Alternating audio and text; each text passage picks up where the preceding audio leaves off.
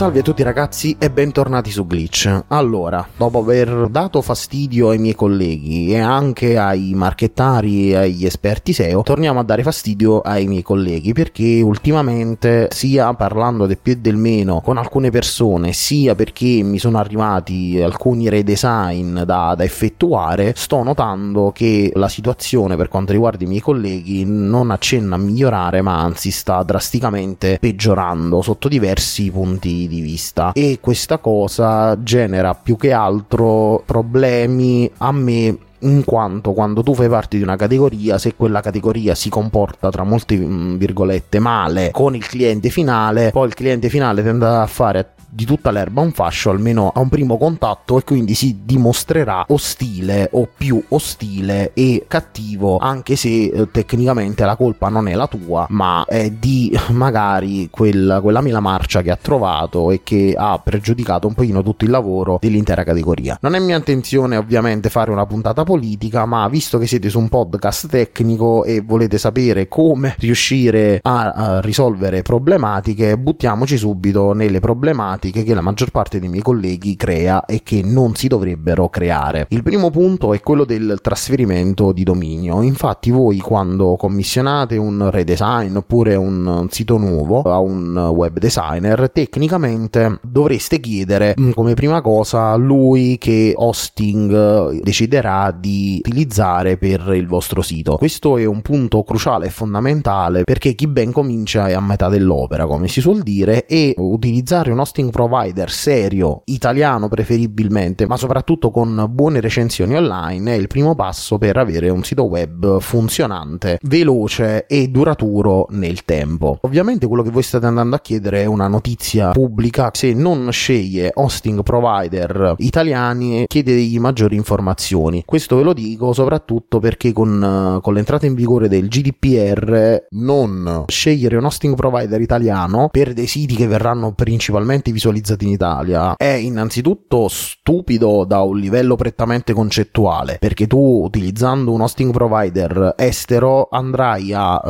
automaticamente uh, avere un sito con più latenza rispetto a un sito gestito in loco, proprio perché il server è più lontano, quindi i giri che il vostro browser dovrà fare per collegarsi saranno molti di più rispetto a quello di un hosting provider italiano. E chiedere mm, il nome dell'hosting provider e cercarlo stesso voi su internet con le recensioni medie medie in modo da farvi un'idea se il professionista a cui vi siete affidati è serio o meno, in quanto l'hosting provider è un ottimo biglietto da visita per capire se il professionista a cui vi state affidando è una buona scelta o meno. Per quanto riguarda l'hosting provider, come vi ho detto, basta che vi fate dare il nome e cercate per conto vostro su internet, però tra i migliori in Italia eh, vi posso consigliare Server Plan con cui collaboro da almeno 5 anni e per quanto riguarda i suoi diversi diversi piani di hosting sono leggermente più costosi di Aruba, parità di spazio, però offrono una qualità molto più alta e in generale i server sono molto ma molto più stabili oltre a essere aggiornati rispetto a quello schifo di Aruba. Un altro punto fondamentale sia in ottica GDPR sia in ottica correttezza e etica è riguardante l'intestazione. Infatti una volta che il vostro web designer avrà bloccato il dominio andate a far un WIS eh, e vi metterò il link di un sito che vi genera il, il VIS del dominio che ha noleggiato e vedete se l'intestazione è stata correttamente inserita, in quanto dovete essere voi proprietari del dominio o la vostra azienda e non il web designer in questione. Infatti alcuni mi hanno chiesto questa cosa se fosse legale o meno e uh, vi posso assicurare che non è legale perché in caso di violazione di, al- di alcune regole, di alcune norme, uh, il web designer deve figurare a tutti gli effetti come persona che ha registrato il dominio e non come intestatario del dominio, non essendo il, il sito web il suo, ma quello di un'altra persona. Per cui attenzione anche a questa cosa. Un altro aspetto fondamentale che mh, dovrete tenere sott'occhio quando il vostro tecnico avrà completato la messa online de- del sito sia in versione beta che in versione finale è uh, farvi giustamente creare all'interno di WordPress un utente vostro in modo che possiate loggarvi quando volete e controllare un pochino che lavoro abbia fatto il vostro tecnico in modo da capire se abbia fatto il tutto a regola d'arte. Infatti facendovi creare un utente, la prima cosa da fare una volta effettuato il login è vedere se sta utilizzando una versione di WordPress aggiornata e eh, se eh, sta utilizzando dei temi aggiornati, dei plugin aggiornati, ma soprattutto se sta utilizzando dei temi o dei plugin craccati. Lo noterete dal fatto fatto che uno non vi avrà chiesto uno sborso ulteriore del plugin o del tema in fase di preventivo, ma l'avrà applicato di suo, oppure noterete molto semplicemente che i temi e i plugin craccati, pur facendovi comparire in alto il messaggio di errore che la licenza non è stata riconosciuta, funzioneranno senza problemi, oppure ancora potrete giustamente vedere che la versione installata del, del plugin o del tema non risultano aggiornate, ma il vostro tecnico non l'avrà fatto, oppure se provate voi ad aggiornare i temi o i plugin, questi aggiornamenti non andranno a buon fine. Questa cosa innanzitutto dovrebbe farvi alzare molti punti interrogativi sulla qualità del lavoro del vostro tecnico, perché utilizzare materiale craccato, soprattutto per quanto riguarda siti web, oltre ad essere abbastanza poco pulito e scorretto, eh, vi espone a tantissimi problemi di sicurezza perché la maggior parte dei, dei temi e dei plugin craccati hanno all'interno del codice malevolo che una volta volta fatto girare potrebbe creare diversi esiti poco felici al vostro sito web e a coloro che navigano il sito. Cosa ancora più importante e pericolosa è che secondo la legge italiana se un utente qualunque si collega al vostro sito e per qualche motivo dovesse ricevere un danneggiamento della macchina, se legalmente riesce tramite qualche tipo di log oppure tramite dei video o altro tipo di, di materiale probatorio eh, potrebbe tentare causa contro di voi voi. Ovviamente non, non, entro nei particolari sempre per il fatto che non sono un avvocato e quindi non, non posso impicciarmi di materia che non è la mia.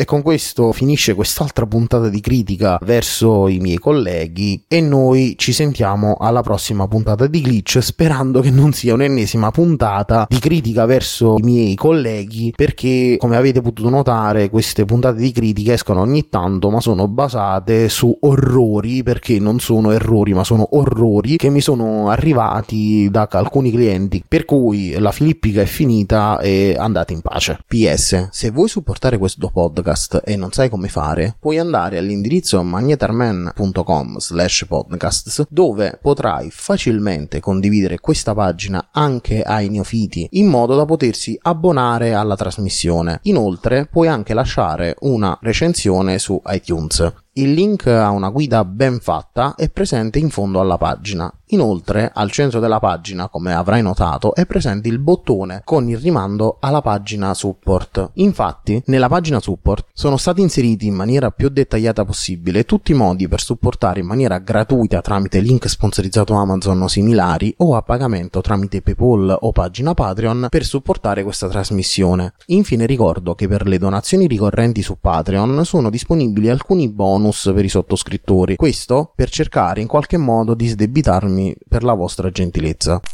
Avete ascoltato Glitch? Grazie.